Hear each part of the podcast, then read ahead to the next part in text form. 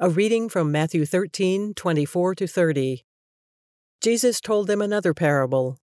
The kingdom of heaven is like a man who sowed good seed in his field.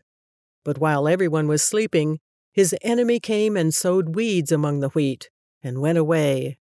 When the wheat sprouted and formed heads, then the weeds also appeared. The owner's servants came to him and said, Sir, didn't you sow good seed in your field? Where then did the weeds come from? An enemy did this, he replied. The servants asked him, Do you want us to go and pull them up? No, he answered, because while you are pulling the weeds, you may root up the wheat with them. Let both grow together until the harvest. At that time I will tell the harvesters First collect the weeds and tie them in bundles to be burned. Then gather the wheat and bring it into my barn. Uh, it's, it's, it's hard for me to um, really give this any kind of uh, justice.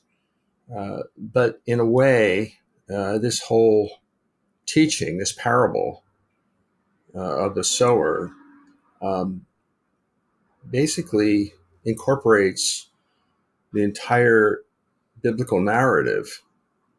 I mean, it's it's it's it has huge implications for all generations because it, it, it I mean, there's uh, uh, there's um, the presence of Satan in this, uh, in the weeds, uh, waiting for the end times where it will be sorted out.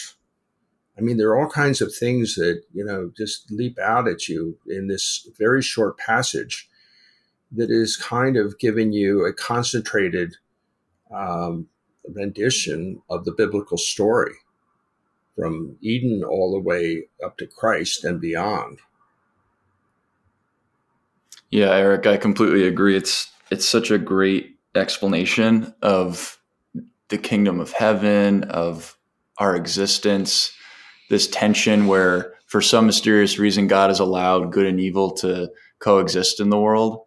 Um, and as I as I read that, I, I, think to myself as someone that is you know discipling students in middle school and high school that I couldn't think of a better way of explaining that um, through this than through this passage, um, and that's why Jesus was such a great teacher because he used these parables to unlock deeper meaning. Um, and so, when I think about the you know existence of good and evil in the world, one thing that I'm encouraged about is that Jesus is telling this from a position of authority.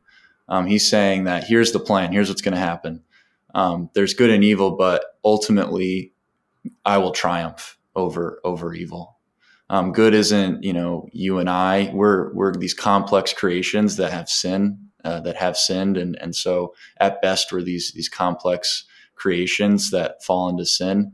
But God is good, and God is the one that is has this plan that's that's overcome the world. And so, you know, in this parable, there's this there's this tension between there's this you know field and there's good crops, and then this this person comes in the night and plants these weeds and there's this good and evil in the world but ultimately we can take confidence knowing that the good which which is only god is is triumphed over evil